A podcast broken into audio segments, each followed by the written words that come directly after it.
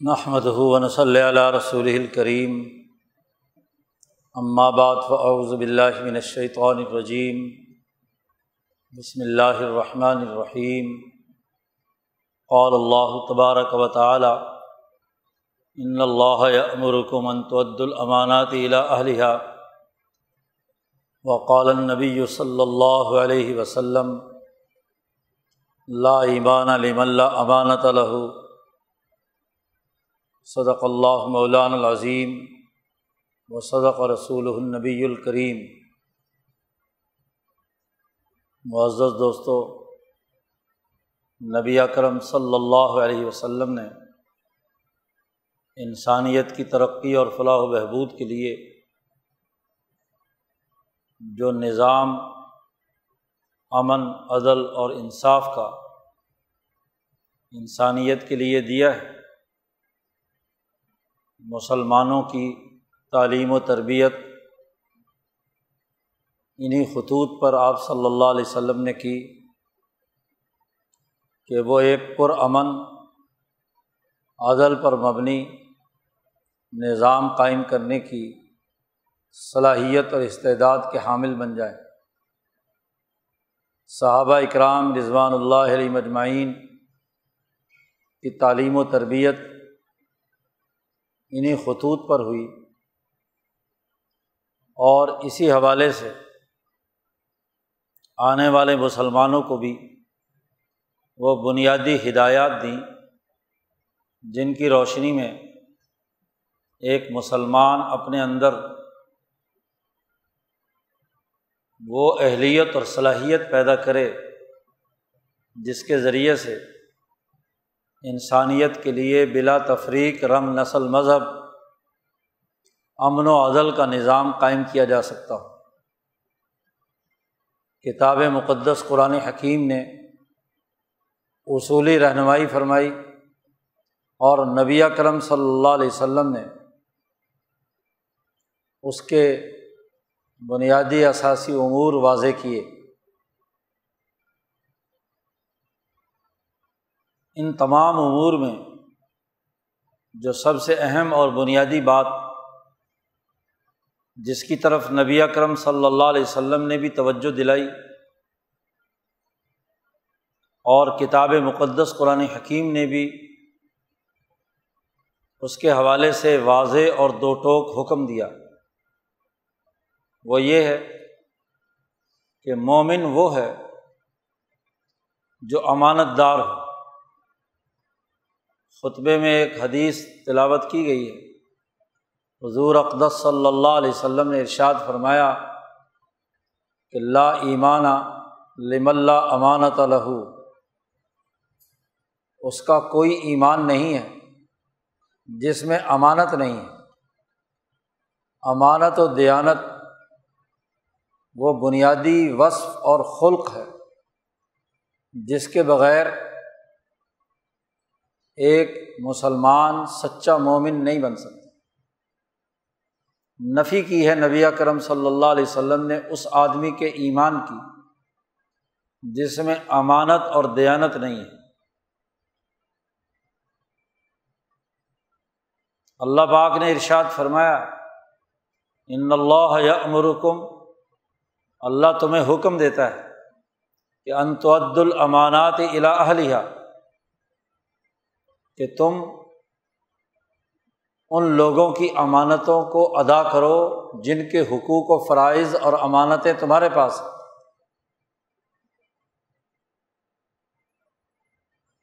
اور اگر تمہیں کبھی کوئی فیصلہ کرنا پڑے ویدا حکم تم بین الناسی انسانوں کے درمیان اگر تمہیں فیصلہ کرنا ہو تو عدل و انصاف کے ساتھ فیصلہ کرو۔ فرقہ، نسل، مذہب، عقیدہ، کوئی تمہارے راستے میں رکاوٹ نہیں ہونا چاہیے۔ مفسرین کہتے ہیں کہ اس آیت کا شان نزول وہ اہم ترین موقع ہے کہ جب مکہ فتح ہوا تھا۔ فتح مکہ کے موقع پر آپ صلی اللہ علیہ وسلم نے جب حرم بیت اللہ میں آپ داخل ہوئے تو بیت اللہ الحرام کی چابی منگوائی۔ جب سے خانہ کعبہ بنا ہے، اس کا ایک کنجی بردار مقرر ہے۔ حضرت اسماعیل علیہ السلام کے زمانے سے ایک خاندان کی ایک پوری ذمہ داری تھی کہ وہ بیت اللہ الحرام کو تالا لگا کر رکھے، حفاظت کا نظام تھا۔ کنجی بردار ہوتا تھا۔ حجبی اسے کہتے ہیں۔ تو عثمان بن طلحہ الحجبی اس زمانے میں اس کے کنجی بردار تھے، اس خاندان کے پاس چابی تھی۔ وہ اس وقت تک مشرق تھے۔ نبی اکرم صلی اللہ علیہ وسلم نے چابی منگوائی تو انہوں نے بظاہر پس و پیش سے کام لیا۔ حضرت علی رضی اللہ تعالیٰ عنہ نے زبردستی اس سے چابی چھین لی اور لا کر خانہ کعبہ کھولا، نبی اکرم صلی اللہ علیہ وسلم خانہ کعبہ میں تشریف لے گئے۔ تین سو ساٹھ بت اٹھا کر باہر پھینکے، خانہ کعبہ کی صفائی کروائی۔ دوبارہ تالا لگا دیا گیا۔ تو اب چونکہ انقلاب آ چکا ہے، مکہ فتح ہو چکا ہے یہاں کے حکمران اب نبی کرم صلی اللہ علیہ وسلم تو آپ کو مکمل اختیار تھا کہ چابی کی یہ خدمت کسی مسلمان کے حوالے کریں۔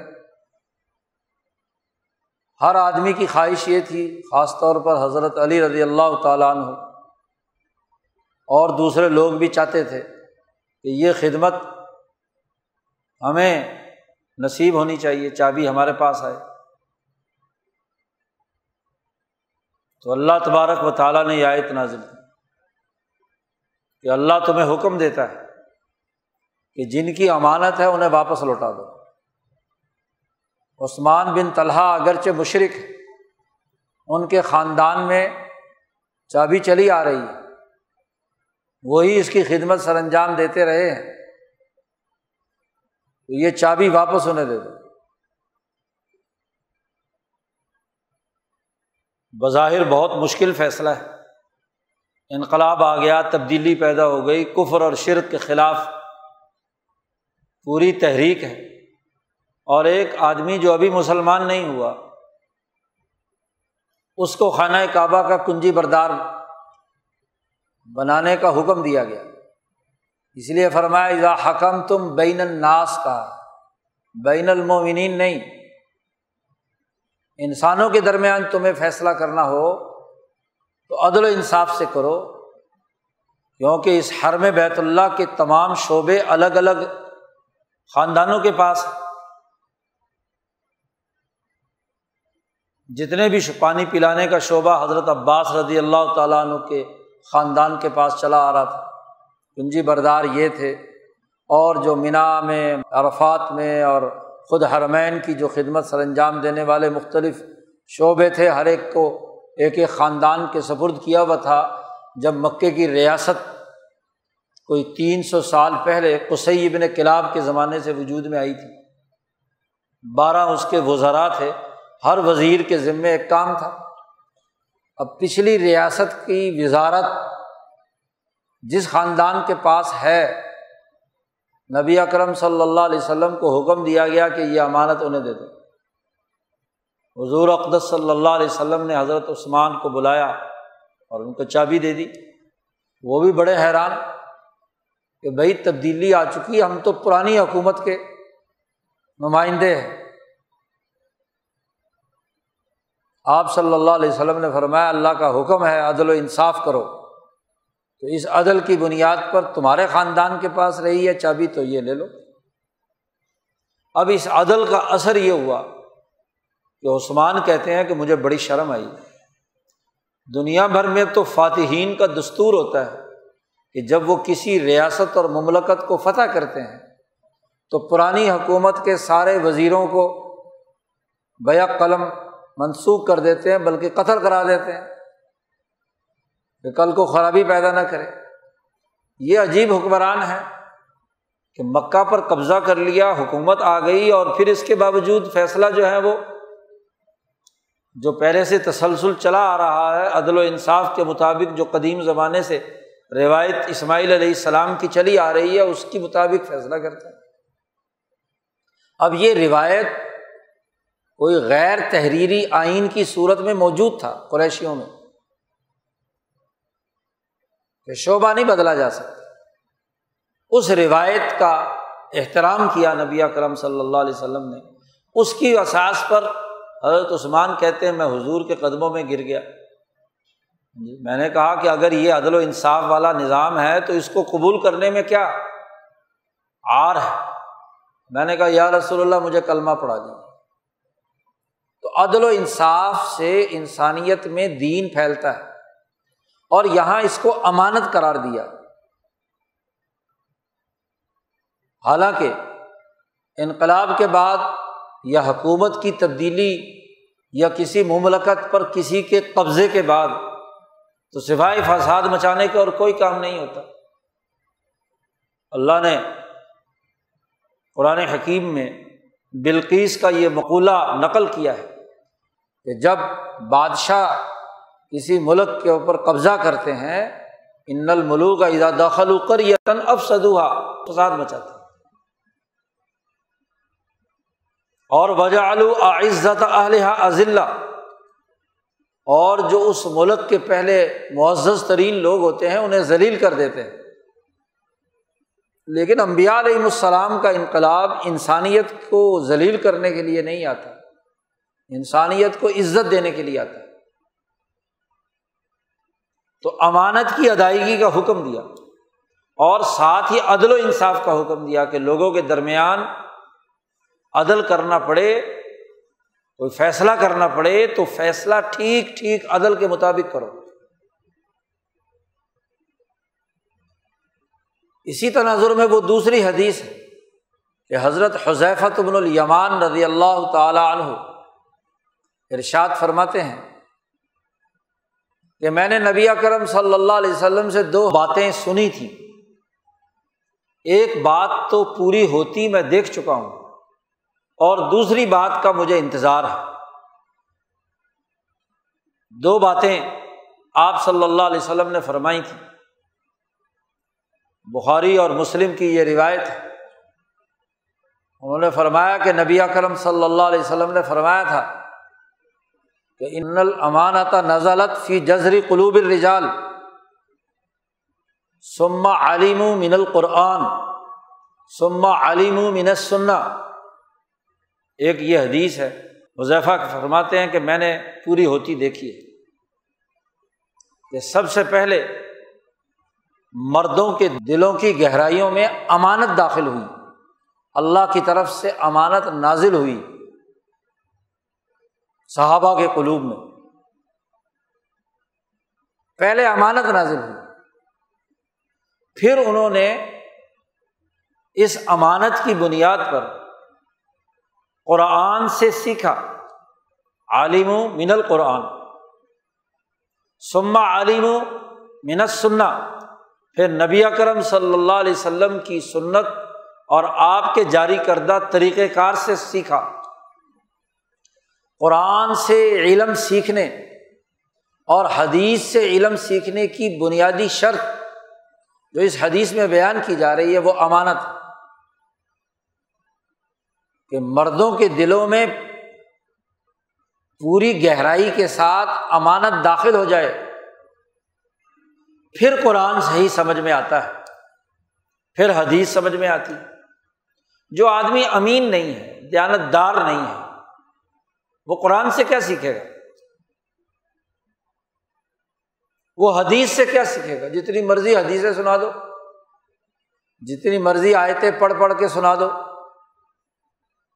قرآن اور حدیث کا علم صرف وہی سیکھ سکتا ہے کہ جن کے دلوں میں امانت نازل ہو ہمارے کچھ دوستوں نے اس کا ترجمہ ایمان بنا دیا کہ جی پہلے ہم نے ایمان سیکھا، پھر قرآن سیکھا۔ یا امانت کی بات ہے۔ بعض لوگوں نے اس حدیث کی تشریح میں امانت کا ترجمہ ایمان کیا ہے۔ ایمان بھی دراصل امانت پر موقوف ہے، کیونکہ دوسری حدیث نے واضح کر دیا کہ لا ایمان لم اللہ امانت لہو۔ جس کے دل میں امانت نہیں ہے، دیانت نہیں ہے، اس کا ایمان معتبر نہیں ہے۔ اور ایک روایت میں فرمایا بلو کانا یوسلی و یسوم چاہے وہ نماز بھی پڑھتا ہو، روزہ بھی رکھتا ہو اور عبادات بھی کرتا ہو، امانت اور دیانت نہیں ہے تو ایمان نہیں ہے۔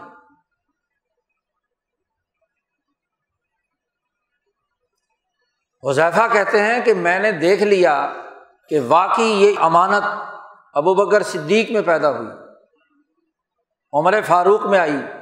عثمان غنی میں آئی، علی المرتضیٰ میں آئی، حسن و حسین میں آئی، امیر معاویہ میں آئی۔ میں نے ان تمام کو دیکھ لیا۔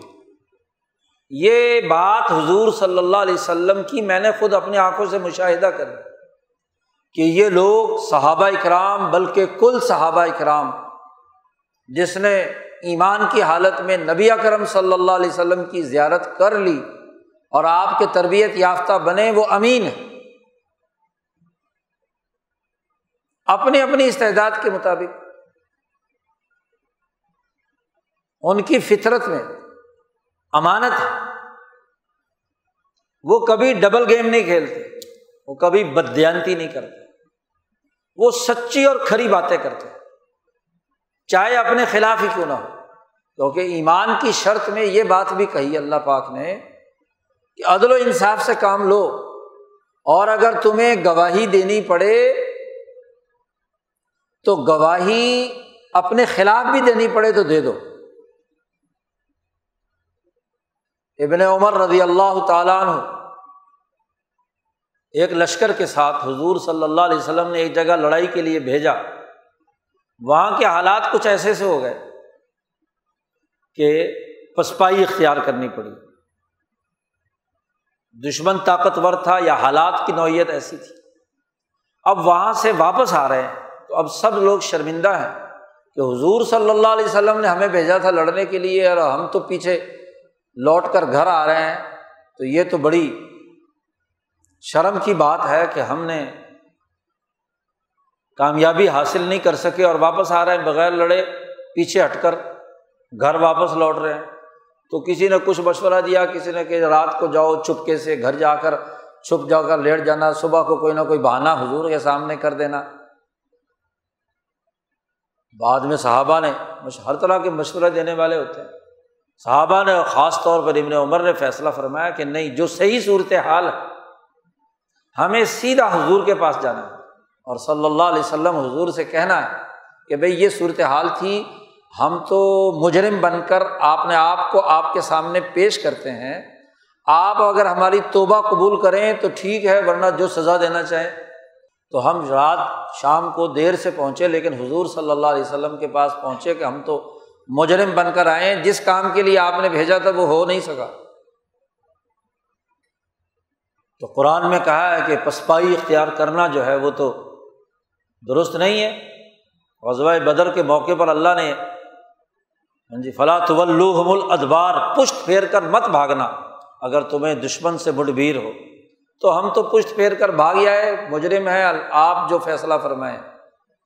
حالات ہی ایسے تھے۔ تو نبی اکرم صلی اللہ علیہ وسلم نے تسلی دی، فرمایا کہ نہیں، ابن عمر تم ان میں سے نہیں ہو جو اس لیے بھاگتے ہیں کہ جان بچائیں۔ کیونکہ آگے اگلی آیت بھی تو پڑھو۔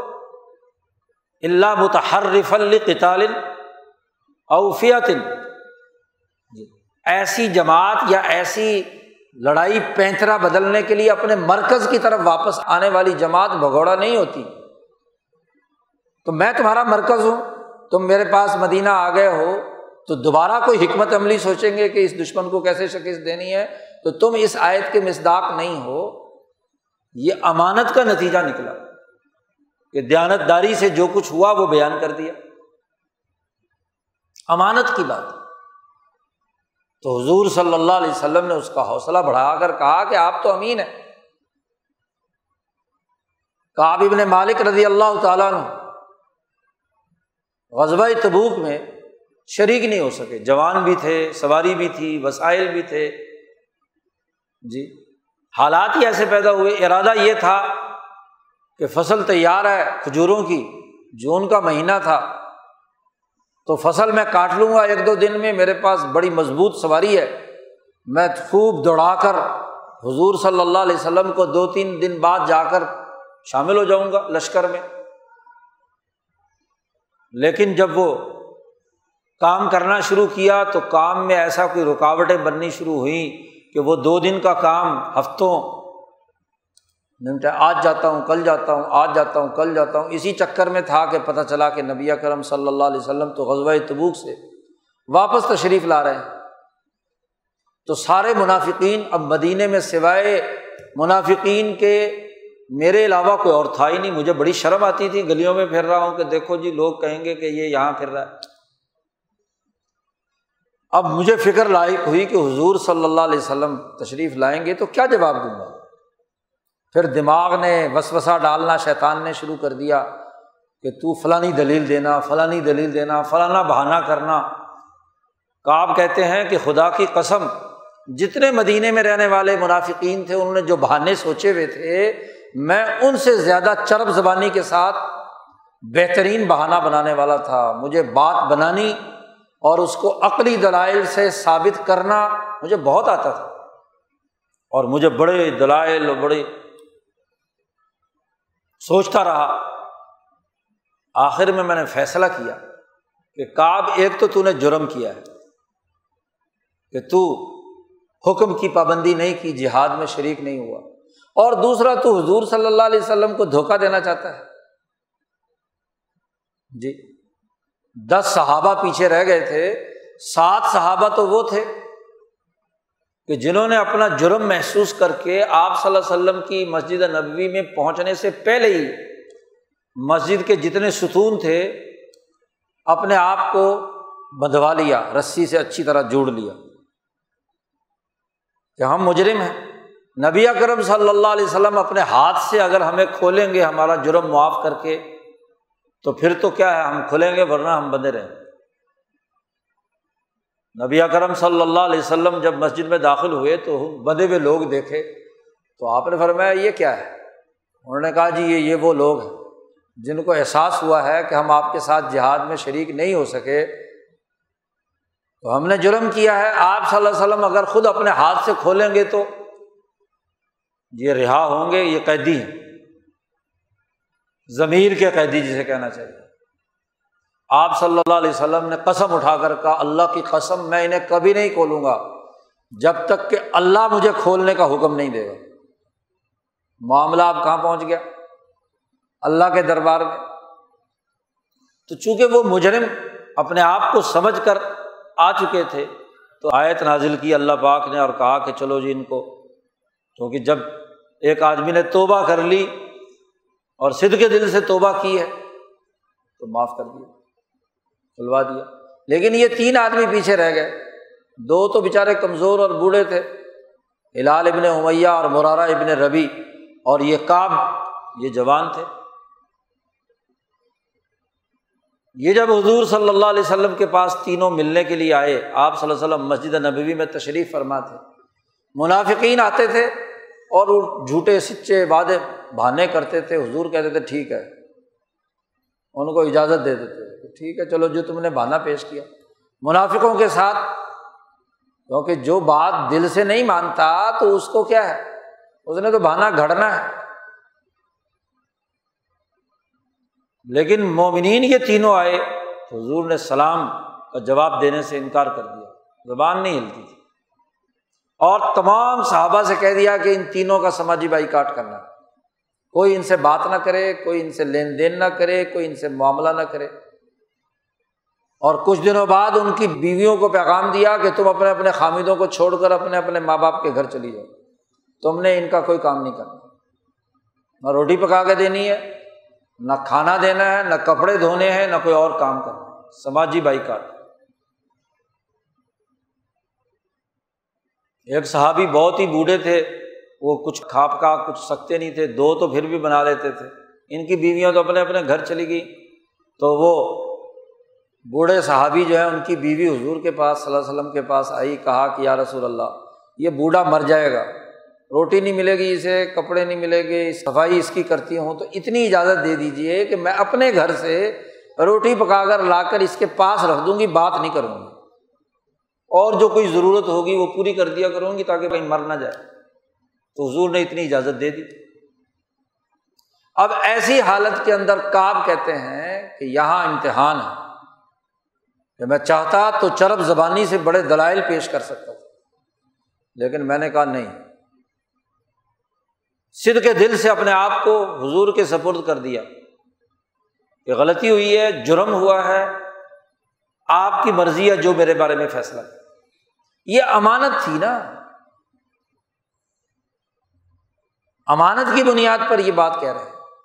حتیٰ کہ وہ جس کے خلاف لڑائی لڑنے کے لیے نبی اکرم صلی اللہ علیہ وسلم گئے تھے، ملک غسان، اس نے وہاں سے پیغام بھیجا کہ تمہارا حکمران جو ہے وہ تو تمہیں کیا ہے؟ سزا دے رہا ہے، تمہارا بائیکاٹ کیا ہوا ہے، تم میرے پاس آ جاؤ، وزیر بھی بناؤں گا، بڑا مال دولت بھی دوں گا اور باقی تمہیں عزت بھی دوں گا۔ تو امانت کا جذبہ ہے نا، وہ آدمی آیا جو اس کا خط لے کر آیا تھا تو تنور میں خط ڈال کر کہا کہ یہ تمہارے بادشاہ کا جواب ہے، واپس جاؤ۔ امانت ہے۔ اور اس امانت کے نتیجے میں چالیس دن بعد تقریباً ان کی توبہ قبول ہوئی۔ قرآن نے کہا وہ علیہ الدین خلفو تین جو لوگ پیچھے رہ گئے تھے لڑائی سے، ان کی بھی اللہ نے توبہ قبول کر لی۔ تو امانت صحابی کے قلب کے اندر، مومن کے اندر اتنی راسخ تھی کہ موقع، محل اور دلائل اور سب کچھ عقلی صلاحیتوں کے باوجود اس امانت و دیانت کو کبھی نہیں چھوڑا۔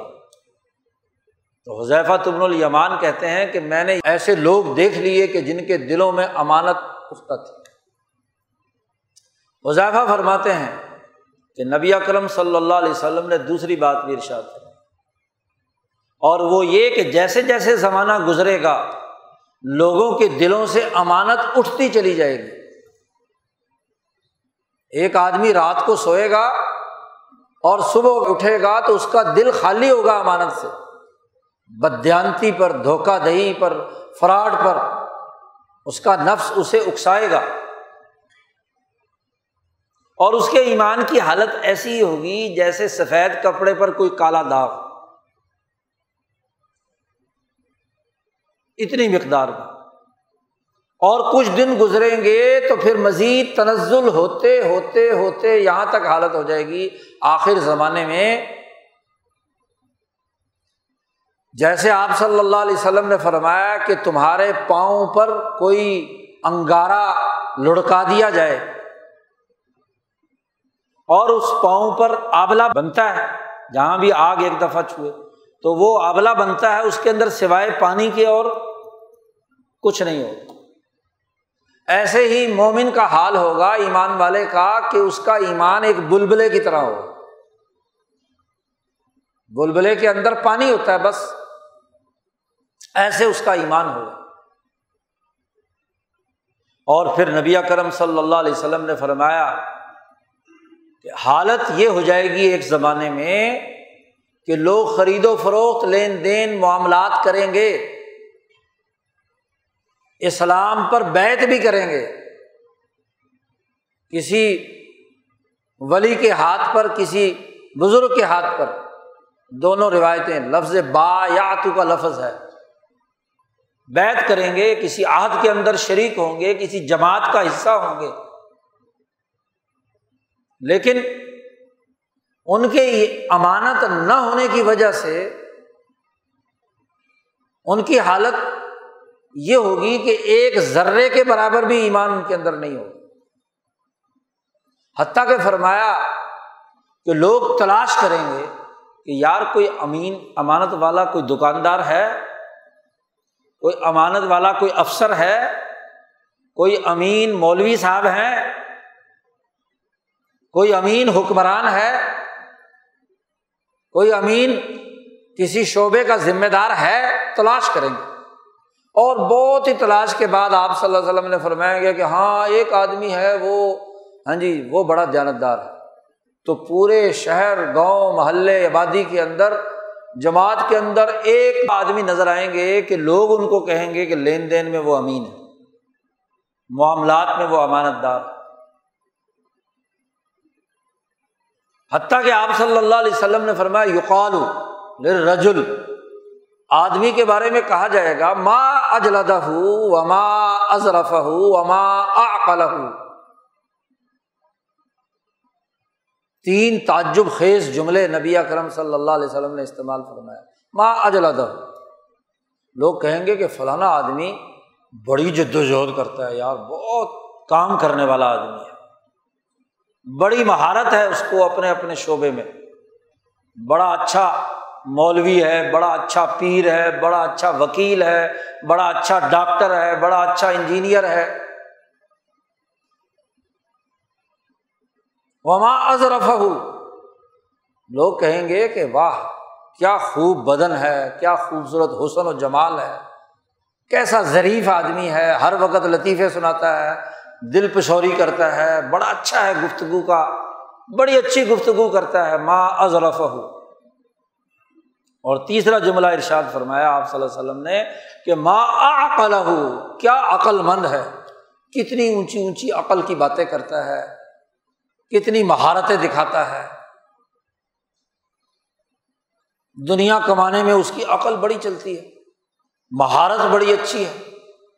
جسم بڑا خوبصورت ہے، جس کے بارے میں قرآن نے کہا کہ تم ان کے جسم کو دیکھو گے تو وہ بہت ہی خوبصورت ہوں گے۔ جی۔ تو عجیبو کا اج سام ہوں۔ تجھے ان کے جسم بڑے خوبصورت لگیں گے۔ بڑے بریلر کی طرح پھولے ہوئے، جبے کبے والے، خوبصورت، موٹے تازے، حسن و جمال کے حامل۔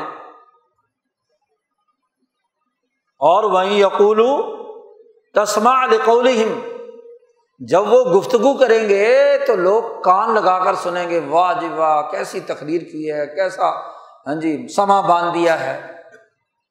منافقین کے بارے میں اللہ کہہ رہا ہے نا یہ۔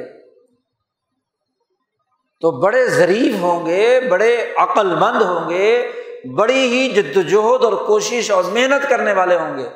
تین ہی باتیں کہی تعریف تین باتوں پر ہوتی ہے، انسانی محنت اور دولت کمانے پر، حسن اور خوبصورتی پر۔ عقلی شعور اور عقلی باتیں کرنے پر۔ جی۔ تین باتیں آپ صلی اللہ علیہ وسلم نے فرمائی، لیکن نبی اکرم صلی اللہ علیہ وسلم فرماتے ہیں کہ ایسا آدمی لوگ کہیں گے اس کے بارے میں، لیکن معافی قلب ہی مسقال ذرت من ایمان ایمان کا ذرہ بھی اس کے اندر نہیں ہوگا۔ لاکھ عقل مند، لاکھ جد وجہد اور محنت کرنے والا لاکھ اچھی اور گفتگو اور حسین باتیں کرنے والا اور حسن رکھنے والا، لیکن اس کے قلب میں، اس کے دل میں ایمان کا ایک ذرہ بھی نہیں ہوگا۔ اس کی عقل، اس کی مہارت، اس کا حسن، اس کی جد وجہد اور کوشش بدیانتی پر مبنی ہوگی۔ دیانتداری نہیں ہوگی۔ امانت نہیں ہوگی۔ وہ امین نہیں ہوگی۔ وہ جو عقلی گفتگو کرے گا، اس عقلی گفتگو کے پیچھے کچھ اور مفادات ہوں گے۔ عقلی دلائل بڑے خوبصورت دے رہا ہے، لیکن اس سے انسانی بھلائی کا کام نہیں، سرمایہ پرستی کا مرض اس کے اندر ہے۔ سرمایہ داری کے لیے عقلی دلائل دیتے ہے لوٹ کھسوٹ کا پروگرام، لیکن اسے بڑے عقلی انداز میں اصول و ضوابط اور قوانین کے تحت بڑی لاجک اور منطق کے ساتھ اس قانون کو کہے گا دیکھو جی حکومت پاکستان نے، حکومت امریکہ نے، حکومت برطانیہ نے، حکومت سعودیہ نے، حکومت چین اور روس نے یہ عوام کے فائدے کے لیے عوام کو مطلع کیا جاتا ہے، یہ قانون بنایا ہے۔ لیکن اس قانون کے پیچھے کوئی نہ کوئی ظلم چھپا ہوا ہوگا۔ کوئی نہ کوئی بدیانتی چھپی ہوگی، کوئی نہ کوئی بد اخلاقی ہوگی۔ عوام کو کسی شکنجے میں کسنا ہوگا۔ ان کی جیبوں سے پیسے بٹورنے ہوں گے۔ قانون ایسا بنایا جائے۔ مولوی صاحب، پیر صاحب، واز بڑا اچھا کہیں گے۔ بڑی عقلی دلائل دیں گے۔ بڑی حسین گفتگو ہوگی۔ ماں ازرف واجی خطیب صاحب نے ایسی تقریر کی۔ خطابت کے جوہر دکھا دیے لوگ کان لگا کر سنیں گے وہ یقول تسما لقول ان کی گفتگو کو۔ جس موضوع پر بھی تقریر کرے تو بس مجمع لٹو ہو جاتا ہے کہ کیا خوب بات کہی ہے۔ جی۔ لیکن اس پوری گفتگو کا مقصد ایسے مرید پھانسنا ایسے اپنے کیا متعلقین اور متوسرین بنانا، اپنے فالوور بنانا جس سے لاکھوں ڈالر آتے ہوں۔ نظر و نیاز کی صورت میں آئے یا کہیں سے بھی آ سکتے ہیں۔ تو اس حسین و جمیل تقریر اور واز کا مقصد کیا ہے؟ دولت کمانا۔ اصلاح مقصد نہیں ہے۔ جی وہ پیش نظر نہیں ہے۔ خیر خائی نہیں ہے۔ سرمایہ داری نظام کو مضبوط کرنے کے لیے مقدروں کا واز کہنا ہے کہ تمہارے مقدر میں یہی ہے، اس لیے تو یہ بدیانتی نہیں ہے۔ امانت داری کہاں سے ہوگی؟ جی۔ عدالت لگائی جاتی ہے انصاف کے نام پر۔ اور انگریزوں نے یہاں آ کر جو سب سے بڑا ظلم کیا، وہ بدیانتی کی احساس پر سسٹم بنائے۔ ایک زمانے میں مسلمانوں میں افراد ہوتے تھے، افراد بے ایمان ہوتے تھے، بدیانت ہوتے تھے۔ سسٹم بدیانت مسلمانوں کے غلبے کے زمانے میں نہیں ہوا۔ اہلکار، کسی اہلکار نے ظلم کیا، اس نے بدیانتی کی، خیانت کی، تو اس کی بھی احتساب کا نظام موجود تھا۔ اب تو ماشاء اللہ انگریز سامراج جو نظام ہمیں تحفے میں دے کر گیا ہے وہاں احتساب کا ادارہ بھی پیسے کمانے کے لیے ہوتا ہے۔ وہ بھی پیسے بٹورنے کے لیے ہوتا ہے۔ جی۔ سب سے بڑا ظلم جو دو ڈھائی سو سال سے انسانوں پر ہوا ہے، جب سے یورپین بھیڑیے انسانیت پر مسلط ہوئے ہیں، انہوں نے بدیانتی کا باقاعدہ نظام بنا دیا۔ تجارت بدیانتی کی، سیاست بدیانتی کی عدالت بدیانتی کی، وکالت بدیانتی کی، مذہب بدیانتی کا، پیری مریدی بدیانتی کی، حکومت بدیانتی کی، قانون بدیانتی کا۔ امانت کا تعلق تو عمل سے ہے۔ علم جتنا مرضی ہو۔ عملی طور پر جب تک آپ امین نہیں ہیں، امانت کا بات جتنا مرضی کہیں تو اس سے امین ہو جاتا ہے آدمی کا۔ امانت کا تعلق تو نزلت فی جزری قلوب الرجال۔ آپ صلی اللہ علیہ وسلم فرماتے ہیں، مردوں کے دلوں کی گہرائی میں امانت اترتی ہے۔ اور جب دل میں امانت گہرائی میں اتر جائے، تو پھر دل اور زبان ایک پیج پر ہوں گے۔ ورنہ زبان کچھ کہے گی اور دل کچھ اور کہہ رہا ہے۔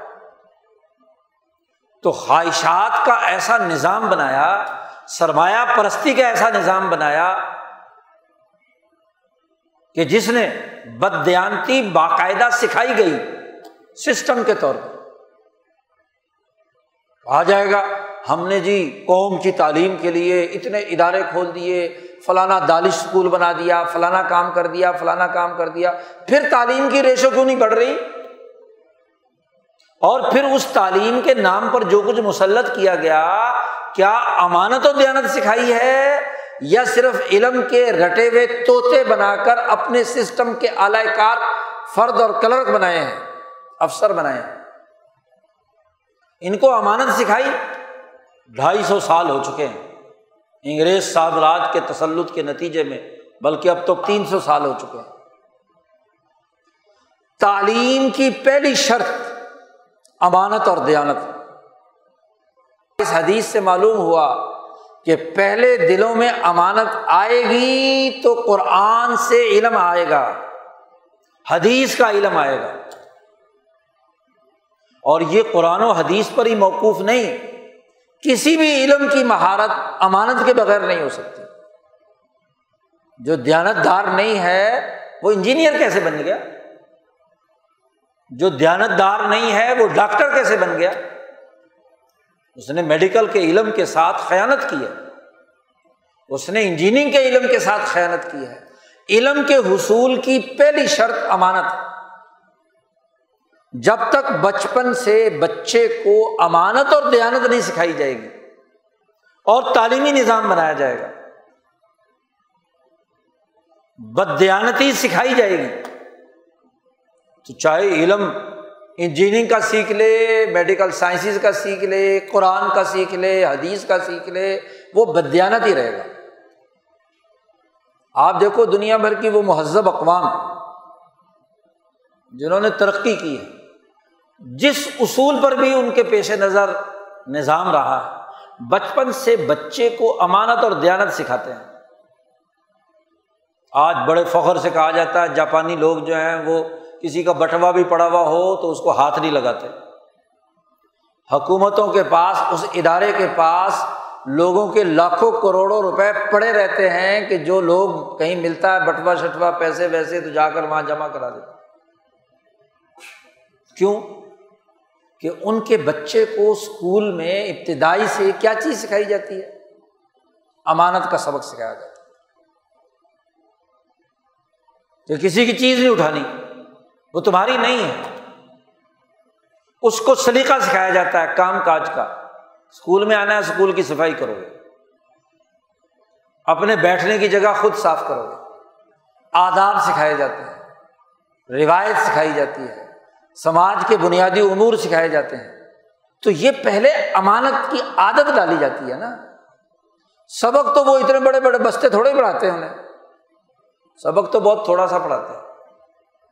کیونکہ جب امانت کے ذریعے سے، تربیت کے ذریعے سے ایک بچے کی نشو و ارتقا ہو رہی ہے، تو علم تو تھوڑا سا چاہیے۔ جی وہ ایک بزرگ سے حضرت امام ابو یوسف نے کہا کہ آپ نے علم دین نہیں پڑھا۔ انہوں نے کہا، ایک حدیث میں نے پڑھی تھی، اس پہ پہلے عمل کر لوں، پھر باقی دین پڑھوں گا۔ کہ حب دنیا راسکل خطیت دنیا کی محبت تمام برائیوں اور گناہوں کا جڑ ہے۔ میں اس کو ختم کرنے کے لیے پہلے محنت کر رہا ہوں۔ اور اگر یہ آ گیا کہ دنیا کی محبت کے بجائے انسانیت کی خدمت اور اللہ کی رضا کرنی ہے، تو پھر باقی ساری چیزیں تو خود بخود آ جائیں گی۔ اب یہاں اس غلامی کے زمانے میں کیا ہوا؟ کہ ہمارا نظام تعلیم بدل کر امانت و دیانت ختم کر کے علم کی بڑی بڑی کتابیں دے دی۔ حالانکہ مسلمانوں کے نظام تعلیم میں بچے کی پہلے تربیت کی جاتی تھی، اسے آداب سکھائے جاتے تھے، امانت اور دیانت سکھائی جاتی تھی۔ حتیٰ کہ یہاں چاہے وہ ہندو پڑھتا، مسلمان پڑھتا، سکھ پڑھتا، کوئی بھی، وہ مسجد میں پڑھنے آتے تھے اکثر، یا پاٹ شالہ میں جاتے تھے۔ یا کسی مندر میں جاتے تھے، تو پہلا درس ہی کیا تھا؟ امانت اور دیانت کا ہوتا تھا۔ پھر ہی اگلا کام ہونا۔ تو امانت و دیانت نہیں تو اگلا بات مسئلہ کیسے؟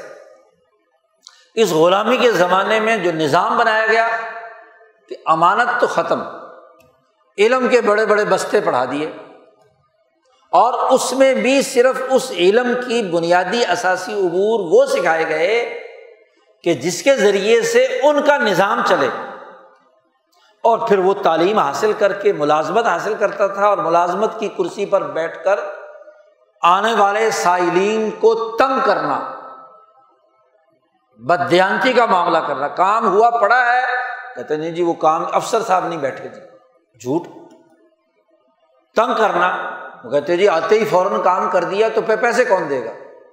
تو پیسے لینے کے لیے سرخ فیتا درمیان میں حائل کر دیا۔ افسران بدیانت اہلکار بدیانت اور بدیانتی کا باقاعدہ نظام بنایا۔ ورنہ فطری طور پر انسان بدیانت نہیں ہوتا۔ پولیس کا نظام بنایا۔ اور کہا کہ جی پولیس یہ بھی کرے گی، یہ بھی کرے گی، یہ بھی کرے گی، اس کے اخراجات تم خود ہی نکالنا۔ کہاں سے نکالیں تو جو آئیں تمہارے پاس تھانے میں ہاں جی ان سے پیسے بٹورنا اور بل کے الٹا ایم این اے صاحب آئیں تو ان کے جلسے کا انتظام بھی تم نے اپنے خرچے سے کرنا ہے۔ پٹواری صاحب نے، تحصیلدار صاحب نے، اے سی صاحب نے، اس کے باپ کی جائیداد ہے کہ جس کے ذریعے سے وہ انتظام کرے گا جلسے کا؟ صدر وزیر اعظم آئے تو ساروں کو کیا ہے لاہور پہنچنا ہے، فلان جگہ پہنچنا ہے فلاں کہاں سے پیسے گا؟ تو وہ رشوت نہیں لے گا تو اور کیا کرے گا؟ بدیانتی نہیں کرے گا تو اور کیا کرے گا؟ پھر اختیارات اتنے کہ ایک S H O F I R لکھ دے تو اسے سپریم کورٹ کا جج بھی نہیں بدل سکتا۔ اور اس کی تنخواہ کتنی؟ جس سے اس کے گھر کی روٹی چلانی بھی مشکل۔ بدیانت بنا دیا کہ نہیں؟ اب چاہے امانت کا جتنا مرضی واز کہو، اس تھانے دار کے سامنے، اس سپاہی کے سامنے، اس چھوٹے افسر کے سامنے، وہ کہتا ہے، مولوی صاحب، یہ امانت کا باز اپنے پاس رکھو۔ یہ جناب صاحب کا آڈر آیا ہے کہ یہ خرچے پورے کرنے نہیں کرے گا تو راجن پور پھینک دیں گے۔ فلانی جگہ پھینک دیں گے۔ تو باقاعدہ کوئی آدمی اپنی فطری دیانت داری سے کام کرنا چاہے تو سسٹم اس کو مجبور کرتا ہے کہ نہیں۔ تو ہم نے دیانت داری نہیں کرنی۔ ضرور بدیانتی کرنی۔ پھر ماحول ایسا بنا دیا سیاست کے نام پر کہ جھوٹ نہ بولو تو سیاست نہیں ہوتی۔ باقاعدہ عدالتی نظام بنایا، جھوٹی شہادتیں نہ داخل کرو، اس وقت تک کیا ہے؟ مقدمہ نہیں جیتا جا سکتا۔ اور تو اور ایف آئی آر درج کرو تو جب تک اینی گواہ نہیں درج کراتے تو ایف آئی آر درج نہیں ہو سکتی۔ بھلا ہر واقع اور ہر جرم میں اینی گواہ ساتھ لیے پھرتا ہے۔ بےچارا مضروب یا مقتول۔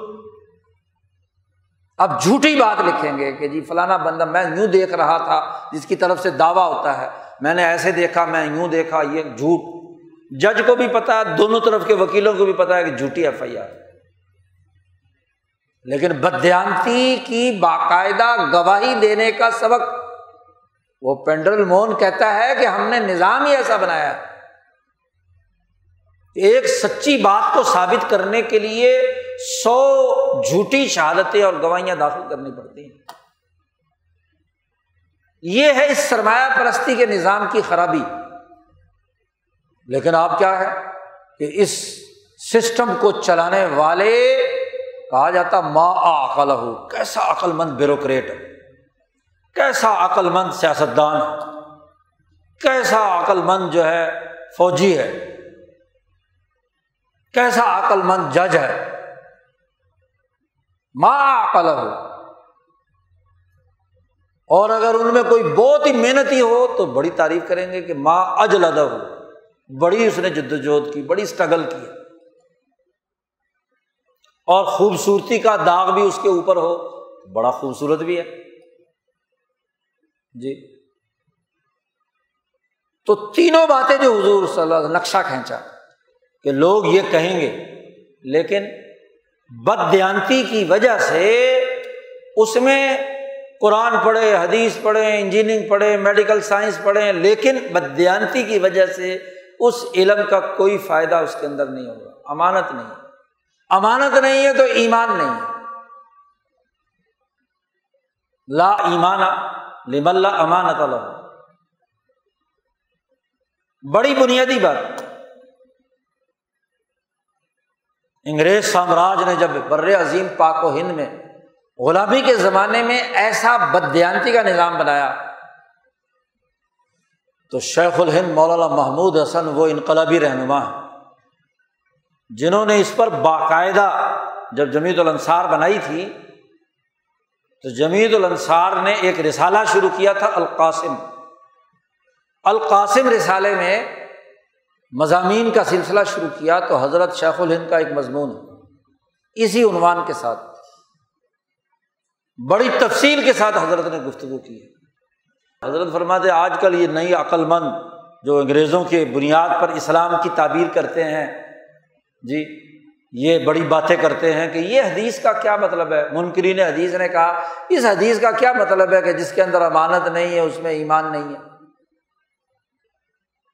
تو حضرت نے بڑے دلائل کے ساتھ واضح کیا کہ کیوں عقلی طور پر ثابت کیا کہ کیوں امانت کے بغیر ایمان معتبر نہیں دنیا بھر کے تمام معاشرے تو امانت کی بنیاد پر آگے بڑھتے ہیں۔ اور ہمارے یہاں انگریز سے پیسے وصول کرنے والے مولوی پیر لیڈر ہاں جی اور ان کے تربیت یافتہ دلی میں بیٹھ کر مذہب کے نمائندے حدیثوں کا انکار کر رہے ہیں۔ عقل کی بنیاد پر وہ جو انگریز سامراج کے خود بیوروکریٹ ہیں، مذہبی لوگ ہیں، مذہب کا لبادہ اڑے ہوئے ہیں، قرآن کے الٹے سیدھے ترجمے کرتے ہیں۔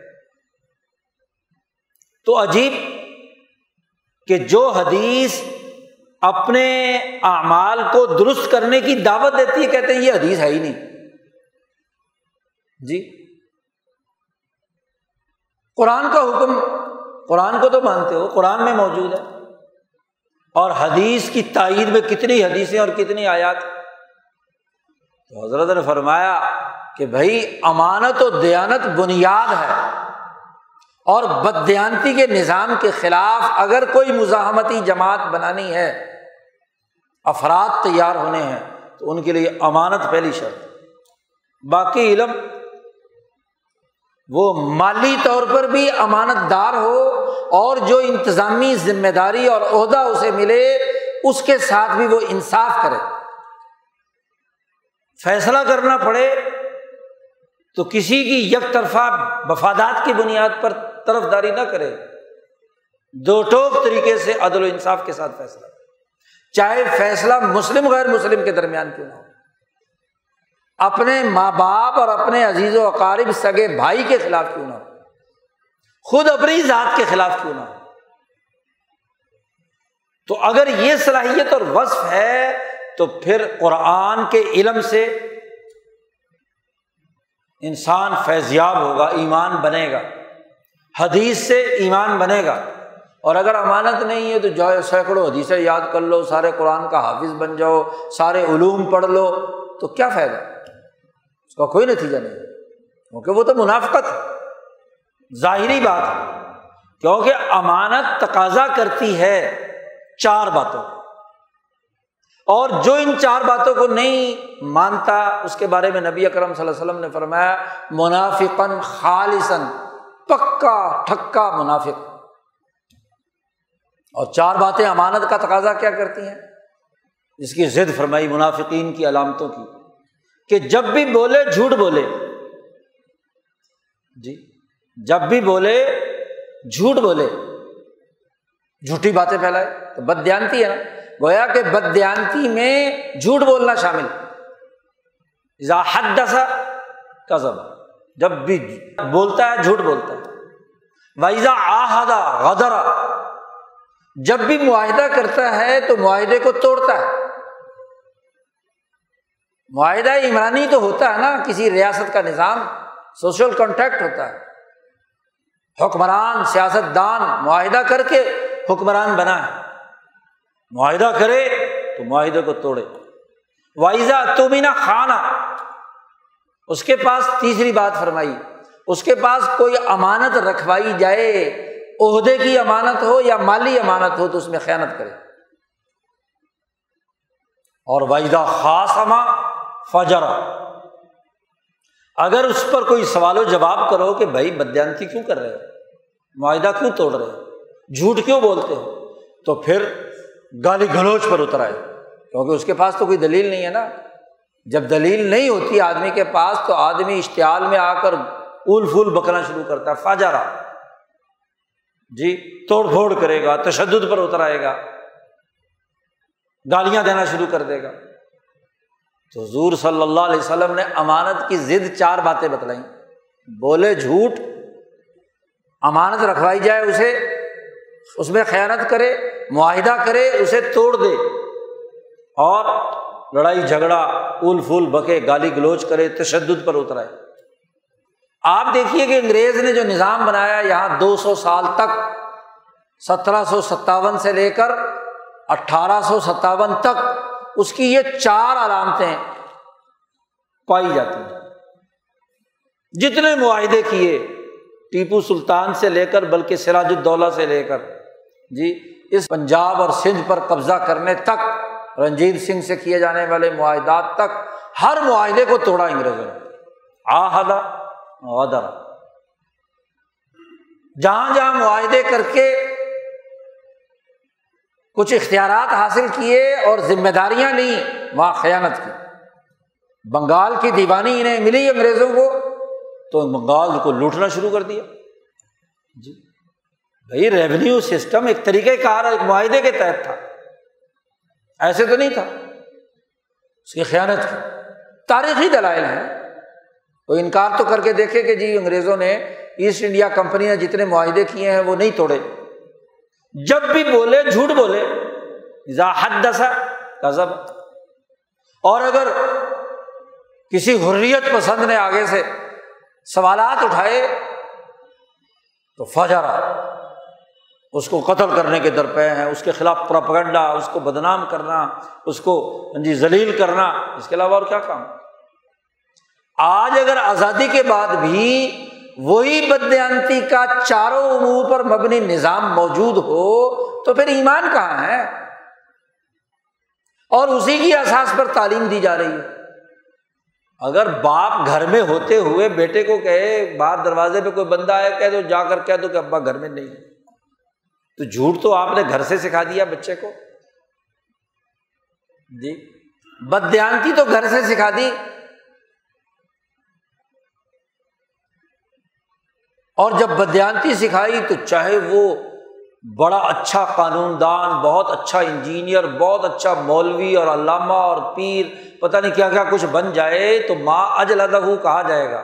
بڑی ڈگری لی ہے بھائی۔ وہ ماں عقل بڑی عقل مند ہے جی۔ بڑے نمبر لیے ہیں، نمبروں کی دوڑ۔ ماں از رفا واجب کیسا خوبصورت حضور صلی اللہ علیہ وسلم نے فرمایا، لیکن اس کے دل میں ایک ذرہ ایمان بھی نہیں۔ یہ حدیث ہمیں سوچنے پر مجبور کرتی ہے۔ اپنی سوسائٹی کا جائزہ لینے پر مجبور کرتی ہے۔ اور جو شیخ الہند کا نام لینے والے ہیں، ان کو تو اچھی طرح کان کھول کر سن لینا چاہیے۔ کہ شیخ الہند کا کام، جہاں عمل آزادی اور حریت کی جد وجہد تھی، وہاں یہ نظریہ اور تعلیم سکھانا مقصد بھی تھا۔ کہ وہ امین بنے پہلے، امانت دار بنے۔ بڑی تفصیل شیخ الہند نے اپنے اس مقالے میں بیان کیا کہ نبی اکرم صلی اللہ علیہ وسلم پر امانت نازل ہوئی، صحابہ پر آئی اور پھر اولیا اللہ پر آئی اور آج بھی تبھی معاشرہ درست ہو سکتا ہے جب امانت ہوگی بلکہ اور بات سن لیجیے ہاں جی ہمارے مذہبی لوگ بھی قرآن پڑھا لو، حدیث پڑھا لو، حفظ کر لو، یہ کر لو، وہ کر لو۔ آپ بتلائیے کہ نبی اکرم صلی اللہ علیہ وسلم پر بھی قرآن تب نازل ہوا جب چالیس سال تک نبی کرم صلی اللہ علیہ وسلم نے غیر مسلموں سے مشرقوں سے، اپنی سوسائٹی سے یہ منوایا کہ آپ صلی اللہ علیہ وسلم صادق بھی ہیں اور امین بھی ہیں۔ امانت پہلی شرط ہے، صداقت پہلی شرط آپ صلی اللہ علیہ وسلم پر بھی قرآن تب نازل ہوا جب آپ امین اور صادق انسانیت سے منوایا اپنے متبین سے منوانا تو بڑا آسان ہے نا۔ ہر مرید جو ہے اپنے پیر کو کہتا بہت صادق ہے، بہت امین ہے۔ جی۔ ہر شاگرد اپنے استاد کو کہتا ہے بڑا امین ہے۔ ہر جونیئر اپنے سینئر کی تعریفوں کے پل باندھتا ہے۔ نبی اکرم صلی اللہ علیہ وسلم تو قبل از نبوت آپ صلی اللہ علیہ وسلم کا کوئی ایمان لانے والے کو متعلقین تو تھے نہیں۔ کون وہ ابو جہل جو جہالت کا سر چشمہ ہے، جو ظلم کے نمائندے ہیں، بڑے بڑے سردار۔ اپنا سگا چچا ظالم ابو لہب اس سے منوایا اور پھر جو سب سے پہلی دعوت بھی دی اپنے رشتے داروں کو، صفا پہاڑ پر کھڑے ہو کر، تو ان سے پہلے پوچھا ہے نا کہ بتاؤ کہ تمہارا میرے بارے میں کیا خیال ہے؟ میں جھوٹ بول سکتا ہوں؟ میں نے کبھی تمہارے ساتھ بدیانتی کی ہے؟ سب نے کہا، نہیں، آپ صادق بھی ہیں، امین بھی ہیں، صحیح ہے سب کچھ ہے۔ اب جب سچی بات کہ جب امانت مانتے ہو تو پھر اس کا بنیادی حکم یہ ہے کہ قول لا الہ الا اللہ۔ تو آپ صلی اللہ علیہ وسلم کا طرز عمل بھی یہ ہے کہ پہلے امانت اور صداقت ہو۔ آج ہمارے مدرسوں میں بھی، مسجدوں میں بھی امانت اور دیانت کا خون کر کے قرآن سکھایا جاتا ہے۔ بچے کی تربیت، اب چھوٹے سے بچے کو اس بات پر تو رٹا دیں گے، قرآن پڑھ لے۔ جی حفظ کر لے۔ مسئلے بھلے بتلائیں گے۔ بارہ، پندرہ سال کا، اٹھارہ سال کا نوجوان ہوتا ہے، عالم بن جاتا ہے۔ پورے آٹھ سال کا علم اس نے سیکھ لیا، لیکن ان آٹھ سالوں میں آداب سکھائے، امانت سکھائی جب وہ دیکھے گا کہ میرے استاد صاحب، میرے فلانا مولانا صاحب، جس دیوبندی بریلوی یا اہل حدیث کا میں نمائندہ ہوں، ان کے بڑے مولانا صاحب کا یہ کردار ہے بدیانتی کا، جھوٹ بولنے کا، جھوٹے سیاسی وعدے کرنے کا، جھوٹے کام کرنے کا گھونے کا یہی دین ہے بس۔ جب آٹھ سال کی اس مدرسے کی تعلیم نے میرے لیڈر مولانا کے اخلاق نہیں بدلے، تو مجھے بدلنے کی کیا ضرورت ہے؟ یہی اسلام ہوتا ہے بس جی تو دیکھنے کی بات تو یہ ہے کہ صداقت اور امانت قرآن حکیم نبی کرم صلی اللہ علیہ وسلم کی احادیث کی اساس پر پہلی بنیاد ہے۔ یہ موجود ہوگی تو پھر قرآن کا علم بھی سیکھا جا سکتا ہے، حدیث کا علم بھی سیکھا۔ ایک آیت بھی سیکھ لی تو فائدہ ہوگا۔ اور اگر بدیانتی موجود ہے اور جھوٹ موجود ہے، صداقت کے بجائے جھوٹ بولنا ہے تو پھر چاہے قرآن پڑھے، حدیث پڑھے، کچھ بھی پڑھے۔ آج ہمارا جو سب سے بڑا مسئلہ ہے، ہمارے نظام تعلیم کا خاص طور پر اور ہمارے نظام سیاست، نظام معیشت، جھوٹے اعداد و شمار معیشت کے پیش کریں گے۔ دنیا میں لان تان ہوئی ہے، آئی ایم ایف کو جرمانہ بھرا ہے، جھوٹے اعداد و شمار پیش کر کے۔ آپ کی وزارت، آپ کی حکومت بائیس کروڑ پاکستانی جھوٹے ثابت ہوئے ہیں کہ انہوں نے معاشی اعداد و شمار غلط پیش کیے ہیں۔ اربوں روپے کا جرمانہ دینا پڑا ہے پاکستان کو۔ تو اگر جھوٹ اور بدیانتی یہاں تک رسائی ہو چکی ہو، حالانکہ دنیا بھر میں حکومتیں عام طور پر جھوٹ نہیں بولتی۔ جھوٹ بولیں گی تو پکڑی جائیں گی۔ دنیا بھر میں دستور ہے کہ پارلیمنٹ میں سوال کا جب جواب دیا جاتا ہے تو وہاں جھوٹی بات نہیں کی جا سکتی۔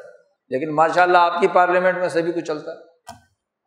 تو ہم نے کیا کر رہے ہیں؟ ہمیں سوچنا چاہیے۔ ہم اپنے بچے کو کیا سکھا رہے ہیں؟ آنے والی نسل کو اپنے کردار سے کیا دے رہے ہیں؟ اپنی تعلیم سے کیا سکھا رہے ہیں؟ اللہ سے ڈرنا چاہیے۔ خوف کرو اور اپنے آپ کو بدلو۔ یہی انقلابی نظریہ کہ امانت اور دیانت کا نظام بنانے کی جد وجہد تھی، جو شیخ الہند کے پیش نظر تھی، آزادی اس لیے کرنے کے لیے کردار ادا کیا۔ حریت پسندوں نے قربانیاں اس لیے دی۔ یہی بات ہے جو امام انقلاب مولانا عبید اللہ سندھی انقلابی نظریہ سکھا رہا ہے یہ ہے انقلابی نظریہ۔ کہ جو سسٹم انگریز نے بدیانتی کا اور غیر علمی بنایا، اس کو علم اور امانت اور صداقت کے ساتھ قائم کیا جائے۔ آج یہ نظریہ ختم ہے۔ بس کوئی انقلاب کے پیچھے لٹ لیے پھرتا ہے، کوئی اسلام کے پیچھے لٹ لیے پھرتا ہے، کوئی عقل کے پیچھے گفتگو کرتا پھرتا ہے۔ عقل کے دلائل دینے والے، اسلام کے دلائل دینے والے ہاں جی لبرلزم کے دلائل دینے والے، پہلی بنیادی بات تو کرو کہ کیا امانت ہے، صداقت ہے، سچائی ہے، یہ حاصل کریں گے تو اگلے مرحلے طے ہوں گے۔ اللہ تعالیٰ ہمیں نبی کرم صلی اللہ علیہ وسلم کی احادیث کو اور کتاب مقدس کے فرامین کو صحیح تناظر میں سمجھنے اور اس سے بڑھ کر عمل کرنے کی توفیق عطا فرمائے۔ وہ آخر الداوان الحمد للہ رب العالمین۔